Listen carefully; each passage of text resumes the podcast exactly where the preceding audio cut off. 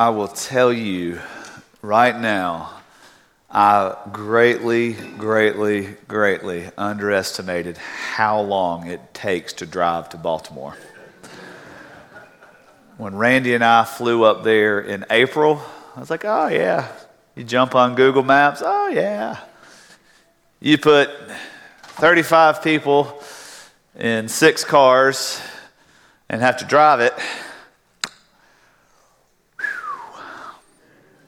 And just so you know, I found this out the hard way the other day. Um, there is nothing, nothing between Henderson, North Carolina, and Petersburg, Virginia on Interstate 85.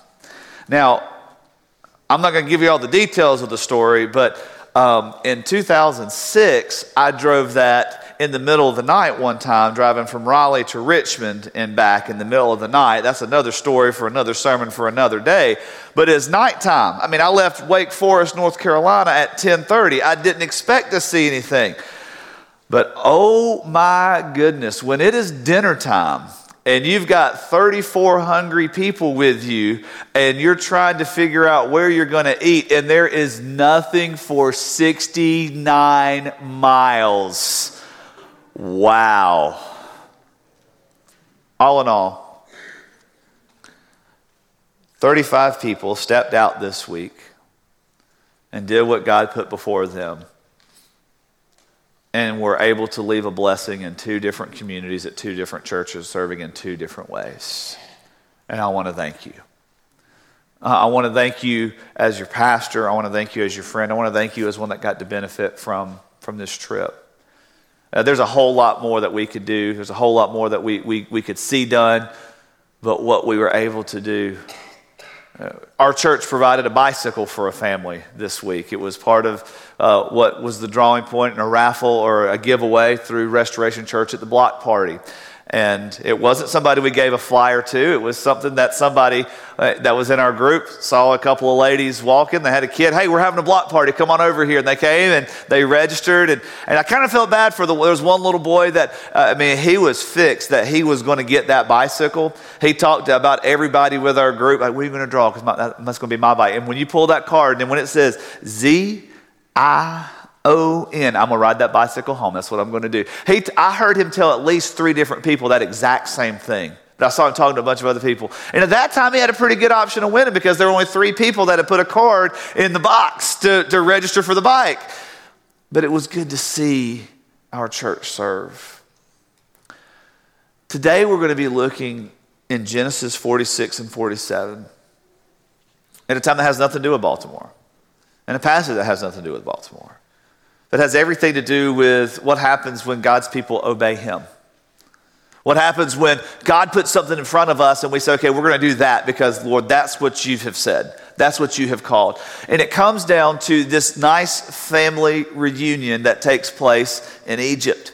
It, it, comes down to what God's doing in Israel and what God is doing in Joseph and bringing them back together. Now, if you haven't been with us and you're unfamiliar with the story, here's what's happened. Let me catch you up. Um, Israel is his name was Jacob when he was born. He was the younger son of Isaac, who was the son of Abraham. He has inherited the promise of God that through him the world would be blessed. Israel has 12 sons. Uh, the, the next to youngest son, Joseph, um, is the favorite son. He gets the favorite, he gets the multicolored robe. He's having these dreams that his brothers and his parents, everybody's going to bow down to him and he's going to be in charge of things. And his brothers don't like it, so they sell him to slavery. He ends up uh, serving in the house of Potiphar. God blesses him, he prospers. Potiphar's wife accuses him of something he did not do, so he gets thrown into jail. Uh, in jail, uh, he's trying to figure out why God has him there. And a couple of guys there that served, used to serve Pharaoh, they have dreams dreams. He interprets the dreams. They get out of jail. One goes to die because that was his dream. He was going to die. The other gets back to go back to Pharaoh's house to serve where he was. And Joseph says, Remember him. But he didn't remember him until Pharaoh had a dream. And now Pharaoh has had a dream. And Joseph interprets the dream and establishes a plan by which Egypt can be saved through a famine. But it's in this famine that Israel, the promised community of God, the chosen family is now suffering because of famine. And Israel sends his 10 of his sons down to get grain because there was grain in Egypt because of Joseph, because of God's hand on Joseph. And they come back with grain and have their money, but one of their sons is, had to stay in jail. And now they've all gone back to get more grain. And Joseph has revealed himself to his brothers as I am your brother Joseph. What you intended for me for evil, God sent me here to preserve life for you. Go get my dad and bring him here. I want to see my dad. Now, that's the short end of the story, but this is where we are. It says there in chapter 46, verse 1.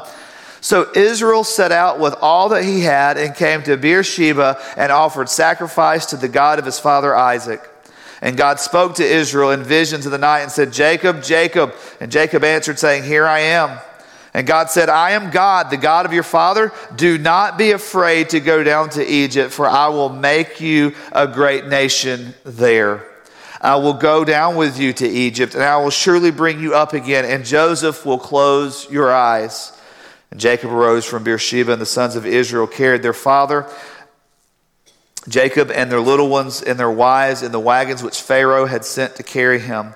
They took their livestock and their property, which they had acquired in the land of Canaan, and came to Egypt. Jacob and all his descendants with him, and his sons and his grandsons with him, his daughters, his granddaughters, and all his descendants that he brought with him to Egypt. Let's pray together. Father, we thank you that you're in control.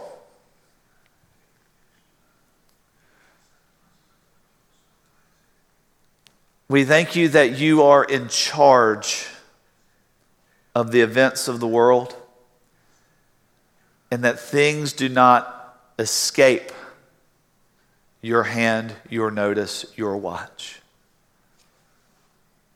Lord, we thank you that when you call us to do something, you don't leave us behind. You give us strength. You provide our needs when we follow you.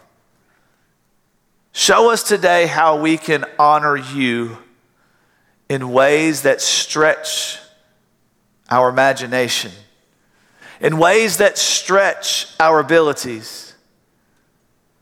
For Lord, that's where we see your great and mighty hand doing what we can't do. Lord, we love you, and we ask all this in Jesus' name. Amen. These next couple of chapters that we're looking at, chapter 46 and chapter 47, bring a father and a son together. Now, Jacob thinks that his son Joseph is dead. I left that out of the synopsis a minute ago, didn't I? When his brothers sold him into slavery, they took his, they took his cloak, covered it in, in the blood of an animal, and took it to dad and said, Can you identify this? We think our brother's been torn to shreds by some wild beast. So he is grieved of heart because he thinks his son, the chosen one, the favored son, has been killed. He thinks that he does not have this son anymore. But now his oldest, his sons come back to him. And they say, Dad, we've got to move the family to Egypt. Well, boys, I just sent you down there to buy grain. I didn't send you down there to buy property. Daddy, Joseph is alive. Now, I know there's a real happy ending to this story. But I, I, can't help but wonder as I think about these 10 sons of, of, of Jacob, as they're going back from Egypt with these wagons that Pharaoh sent to get the family and to bring them down to Egypt. I can't help but wonder what was that conversation like? All right, boys, here's the deal. We've got to go back and explain to daddy, who's really, really old. We're going to find out in just a couple verses. He's 130 at this point. We've got to go back and explain to daddy that Joseph is still alive. And he's going to ask us how is he still alive? You brought me his robe. So, do we lie to him again? Say, well, maybe, maybe, maybe he escaped and was made well? Well, if we do that, Joseph's going to tell dad the truth. I'm down here because they sold me. So, do we need to go, just go ahead and tell daddy? Sorry about the big lie we told you about 30 years ago about Joseph. We actually were responsible for him disappearing. We sold him. That's not a comfortable conversation to have now, is it? We've got a lot of kids in the room. Let me just go ahead and tell you right now it's better to tell the truth the first time because whether it's 30 minutes or 30 years, it's going to come back and they're going to find out. All right? 30 years later, we got to tell daddy what happened. See, we don't want to miss that detail because here is Joseph, here is Jacob in his old age. Here is Israel who has already confessed to his sons that he's been grieved of heart because one son is already gone and had to take Benjamin. Simeon was left in prison and all of these things. And he's like, I just can't do this. And now they've got to come back and say, Daddy, we lied to you. Joseph's still alive. He's having us move to Egypt. It makes sense when we get to chapter 46, verse 1, where Israel is called by God to go back to, or to go down to Egypt. It makes sense when he comes to Beersheba and offers a sacrifice. He's just received some pretty heavy news. What do you do with that? It's rightfully thinking here that Jacob, Israel himself, is probably a bit confused about what is up and what is down. For the last 30 years, he's thought his son was dead. For the last three years, he's been sending convoys of sons to Egypt to buy grain and having some left in prison and some left. And when they all come back, they say, Joseph's still alive and he's the ruler in Egypt. What is up and what is down? So he goes to God. And he goes to God, and God says, Do not be afraid, Jacob. Do not be afraid to take your family there. Look at the words he uses. I love this. Do not be afraid to go down to Egypt, for I will make you a great nation there. I love that God often, in our most difficult times, reminds us of his most solemn promise that he loves us, that he is caring for us, that he is watching out for us. That's what the cross does. The cross stands as our continued reminder of the love of God, of the protection of God, of the hand of God in our lives. It is His continued promise that we could walk by faith in Him. And so, what does Israel do? He gets up and he moves. It says there that he arose from Beersheba, and the sons of Israel carried their father Jacob and their little ones with their wives and their wagons and the pharaohs which in the wagons which Pharaoh had sent to carry him. It says there in verse 27, and all the persons of the house of Jacob who came to Egypt were 70. This wasn't just a little small jaunt down the road. This was 70 people and all of the livestock, everything moving and then we pick up in verse 28. It says in verse 28 that Israel sends Judah before him to go to Joseph to point the way before him to Goshen. When they came to the land of Goshen, Joseph prepared his chariot and went up to Goshen to meet his father Israel. And as he appeared before him, he fell on his neck and wept on his neck for a long time. This moment when Israel meets his son Joseph I mean, I, can't, I can't help but imagine as a father, you haven't seen your son since he was probably a late teenager. And now he's a grown man. You don't know what's going on in his life the last 30 years. You don't know, you don't know if people have been good to him. You don't know all, everything that's happened to him. But what you do know is now he's the regent. He's second in command, only beneath Pharaoh. And here he is. He's right in front of you. Just the emotion that, that's captured there. The lost son is now in front of him, and all of the glory of the splendor of the king of, uh, of, of Egypt is displayed upon him and around him. And Israel is able to just wrap his arms around his boy once again. I've probably shared with you before when I was new to being a dad, and I'm still trying to figure this whole dad thing, eight years in, I'm still trying to figure this thing out. Um, they're still alive, so that's going good. Um, Braden was a little over a year old, and I had to be in Texas for, for school for two weeks. It was the longest I'd been away from, from the little guy. Um, I, I, think I'd been away for like two or three days, but um, I was gone for two weeks. And Christy brought him up to the airport in Greenville to pick me up. And Braden was 14 months old at the time. And, and the Greenville airport is small. I mean, I, I mean, the Greenville airport could fit like in this building. I mean, it, it's not a big, it's not a big airport at all.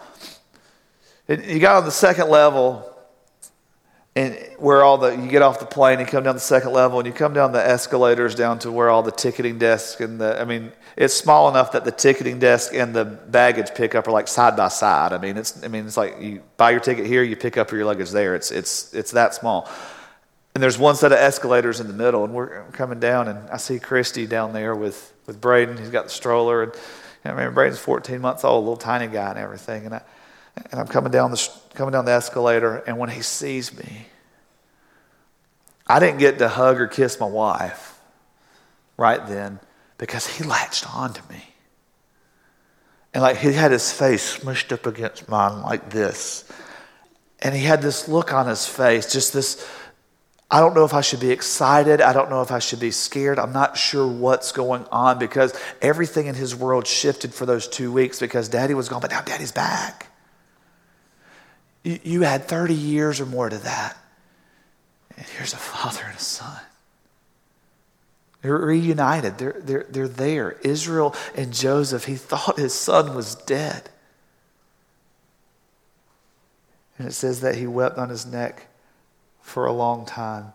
Joseph said to his brothers and his father's household, I'm going to go tell Pharaoh um, and say to him, My brothers and my father's household who are in Canaan who have come to me uh, these men are shepherds, for they have been keepers of livestock, and they have found their flocks and their herds, all they have. And when Pharaoh calls you and says, What is your occupation? you shall say, Your servants have been both keepers of livestock from our youth even till now, both we and our fathers, that you may live in the land of Goshen.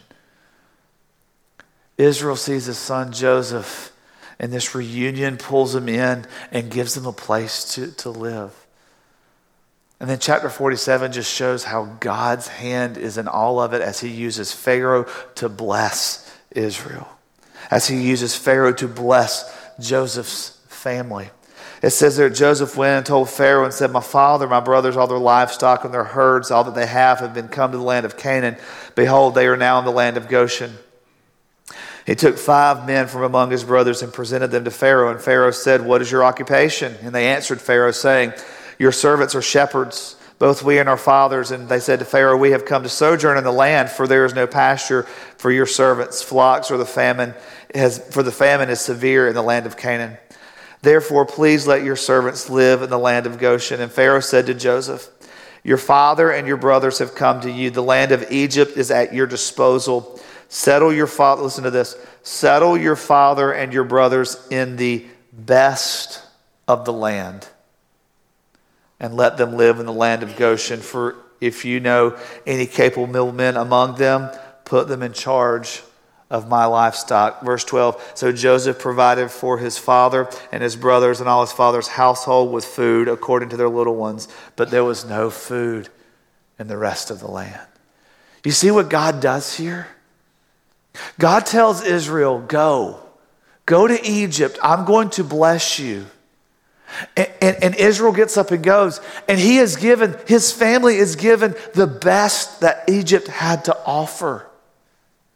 You know, I want you to just think, just for a moment, when, when people, when, when people like show up at your house unannounced, and you're not really happy about it, how often do we just roll out the best that we have to offer for them?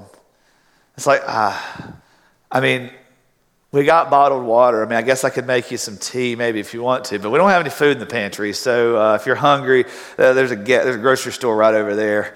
Uh, that's that's kind of how we approach it, right? How often do we roll out the best? See, that's what God does. He's rolled out the best. He's gone before Israel to prepare the way. Because what we find throughout the book of Genesis and what we find throughout the story of Abraham and Isaac, of Jacob and Joseph, is that God's promise to be with his people compels obedience to his purpose. God's promise to us is the, is the platform on which we stand, the springboard into obedience to what he has purposed, what he has desired. When God tells us to get up and go, the, the, the hesitation is always do I have enough time? Do I have enough money? Can I do that? Can I trust that? See, when we look at it this way, that God says, I'm with you, I'm walking with you, I am standing with you. Notice what he says to, to Jacob Go and I will go down with you and I will bring you up again. This is a huge promise. This is a major promise. God's promise to be with his people compels obedience to his purpose. Because God's that big of a God. God is that big of a God that he can see to the details that we want to use as roadblocks, that we want to say for why we can't or why we shouldn't or, or where we better hold back. So, just a couple of quick. You've got three lists in your bulletin. I'm going to give you a fourth one, man. You're going to get your money's worth this morning. I've got a fourth connection point there at the end that God laid on my heart as I was reading back over uh, this passage this morning. Um, and so let's start here. Let me start. I just, I just want to remind you of something because it comes out of God's promise. God is with me right where I am. Right where you are, God has not left you, God has not forsaken you. God is with you, especially if you're in Christ. If you're in Christ, you have the, and let, let me just break down what I mean by that.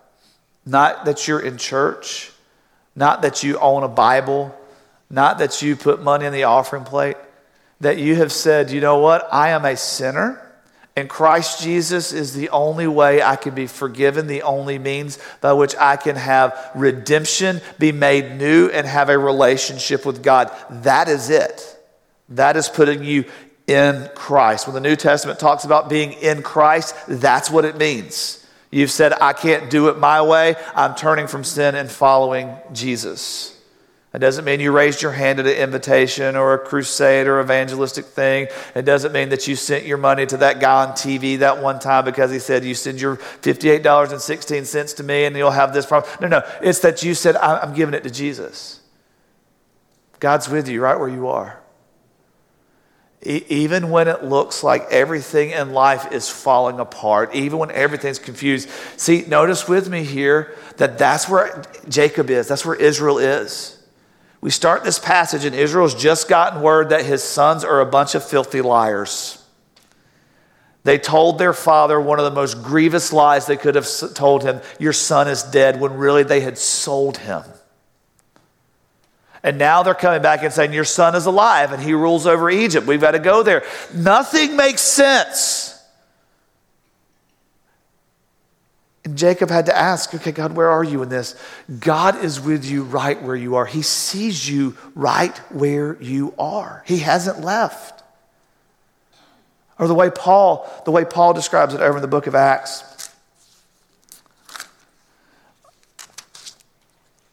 In the book of Acts, Paul is speaking to a bunch of thinkers um, a, a, bunch of men that just sit around and talk about the latest uh, trends and philosophies and thoughts and everything. So um, basically, the, the, the, the, lazy tail gossip men is what he was talking to. Um, and Uh, basically, he went on to a Twitter forum or a chat room, as it used to be back in the days. used to go to chat rooms online, but now he's, now he's posting a Twitter thread. And so he goes on there and he's talking to these people at Mars Hill. And he says, Look, you're religious people. You've got the statue to an unknown God, and you don't want to offend any of them. I, I'm going to tell you about this unknown God. I'll put a name and a face on him so you'll know who he is. But he says this He says, The God who made the world and all things in it, since he is Lord of heaven and earth, does not dwell in temples made with hands, nor is he served by human hands as though he needed anything, since he himself gives to all people life and breath and all things. For he himself made from one man every nation of mankind to live on the face of the earth, having determined the boundaries and the appointed times of their habitation. Listen to this that they would seek God if perhaps they might grope for him and find him. That might be where you are. You ever play pin the tail on the donkey? You're blindfolded, you're given a sharp object, you're spun around and said, Go stick it to something. Kids around you, beware because this person is blindfolded, feeling for a place to stick something sharp. Now we use tape, right? Because we figured out this thumbtack was a bad idea. You're blindfolded and disoriented, and you're trying to feel your way. That's what Paul's describing here. That's what Paul is describing that you're just kind of groping in the dark, hoping to grasp onto something. And maybe in your walk with Christ, you have gotten to the point where it feels like you've been blindfolded, spun around, and said, just reach for it. God is near that you might find him, even if it feels that you're groping in the dark. God is with you where you are. He's with me where I am. That's his promise. His promise compels obedience. But because God is with you where you are, that means that God will also be with you where he sends you. He's going to be with you. Everybody that went to Baltimore, God was already there working before we showed up. And we just got to see what God was already doing and be part of what He was doing. See, it's, it's not like when I was a kid, I always wanted to play baseball. Like, I, if you come to my house and spend any time at my house now, you're going to find something out really, really quick about my oldest son. He does not like to be in the room with somebody and not be throwing a ball or object with them. Just doesn't. He doesn't like to be in the yard with somebody and not be throwing a ball or, and I know where he gets it from. That's the way I was. Every Sunday, Dad, let's go throw the baseball. Let's go throw the baseball. Let's go throw the baseball. And, and it never failed every Sunday. And I get it. Now that I'm a dad, I get it. You, you, man, you want Sunday, you want the Baptist hour on Sunday afternoon. You want to get back there, kick it back, and sleep for a little bit, get some rest. On what? I get Sabbath. It's a day of rest, right? So my dad would always say, well, go on out there and I'll be out there in a little bit. More often than not, he didn't come. Not because he was a negligent dad, but because I was impatient. That's not what God does to us. Hey, you go on out there and start serving, and I'll show up later. See, when God calls us to do something, He is with us where He sends us through the process of sending us and where we are going now. So as we step out into Fairburn, guess what? God's already with us there. As we venture back into Baltimore in the future, He's with us there. Wherever God calls us, wherever He sends us, notice with me, Joseph's already there and demonstrating the work of God through what he has administered in Egypt and the fact that there was actually grain to be had. God's already there. Jacob, do not fear. Don't be afraid to go down there. I'm going to be with you. I'm going to be with you. I'm going to prosper you. I'm, I'm going to do something great. You're going to be a great nation. That promise that I made to your grandfather Abraham, that promise that I made way back before them, all the way back to Adam and Eve, that I would send one, I haven't forgotten that promise. God's promise to be with us compels our obedience to his purpose.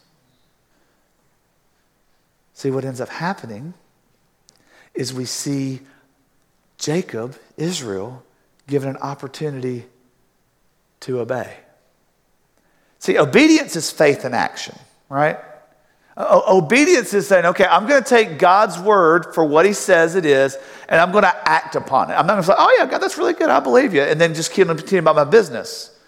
No, obedience, obedience to God is an act of faith that opens the door to his blessings. Too many of us want the blessing and not the obedience. Too many of us want it just to shower down on us. Man, make it rain, man. We want Jesus to show up, throwing the Benjamins out there, making it rain on our lives and everything without obeying what He's called us to do, without being the people that He's called us to be. See, notice with me that Jacob, Israel, and all of his family receives quite a blessing.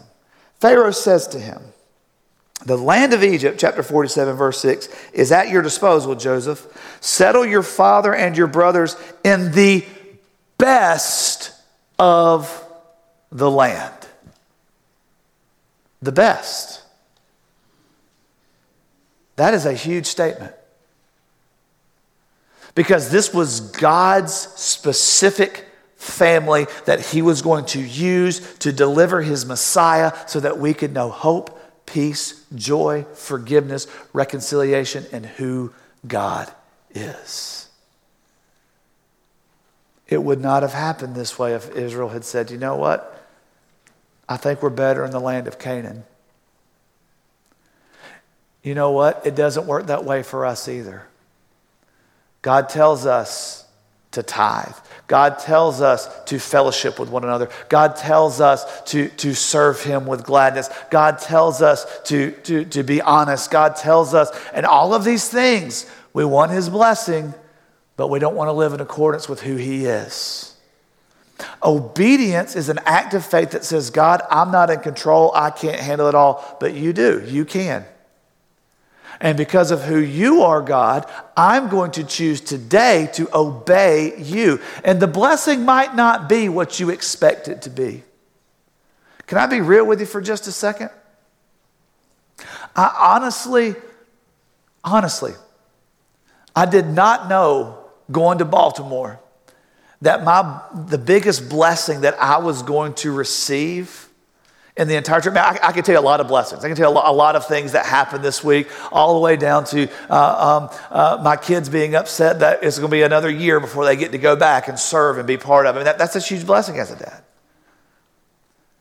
The, the, the biggest blessing that for, for me personally was to be able to listen to a man tell me about the struggle of his marriage and how things seem to be falling apart and the heartbreak and, and standing there in a park and just pray with him and him say, I want you to know how much it means to me that you would pray and you would be here in Baltimore right now.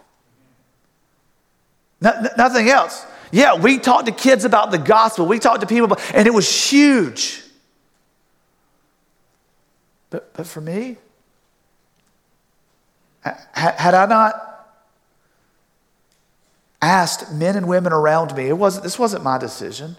Asked men and women around me to pray about where God would send us and through our missions and evangelism committee settle on baltimore and through, through, through wisdom and talking over with randy as we saw over and talking with, with, with our evangelism missions team settling on these two church planners. If we had not been obedient then these, these blessings would have been missed. And, and to hear two church planners say you know you, you've, you've created space where we can operate See, this isn't about Baltimore, it's about what we do in obedience to who God is. Because his promise compels our obedience. Our obedience is saying, I believe you, God. And I'm not just going to put words to it, I'm going to put action to it because you, Lord, are the only one that can do something about this. But then I started reading the last part of this chapter. See, at the end of the chapter, chapter 47, it's kind of troubling because conditions in Egypt continue to get worse. I'm not going to read all the verses for you. I'm going to just tell you what happens. Conditions continue to get worse. The people run out of money. They've been buying their grain from Egypt so they can live. Well, they're out of money, so they give all their livestock. Now Egypt owns all their livestock. And they give their land because they're out of livestock, and Egypt owns all their land. And then they're out of land, they're out of livestock, they're out of money. So they have to sell themselves to Egypt to survive. In, in, in a culturally sensitive world, that sounds a whole lot like I mean, some of you will say, oh, that's socialism or that's human trafficking. That's a form of slavery. And here we go. It, Joseph says, all right, you've sold yourselves. We own you now. So here's some seed. 20% of it comes back to Pharaoh. That's too high of a tax. All of those things that we could impress upon there that aren't there. And I struggled with these verses of, man, how do I communicate this? And, and here's, here, here's what I'm left with. It's not going to be on the screen. I'm going to give it to you, and I'll repeat it if you need me to. It probably will. Joseph is one man who is now the benevolent, he is the, now the benevolent giver of life to an entire nation. and to his father's family. And these people had nothing, absolutely hopeless. And it was in their hopelessness that they were able to now find a source of hope. Which leads me to say this that you and I must come to the end of ourselves in order to fully receive all that God has to offer.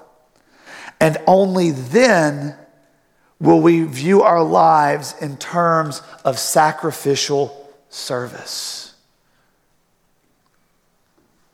Too often we come to the cross feeling entitled.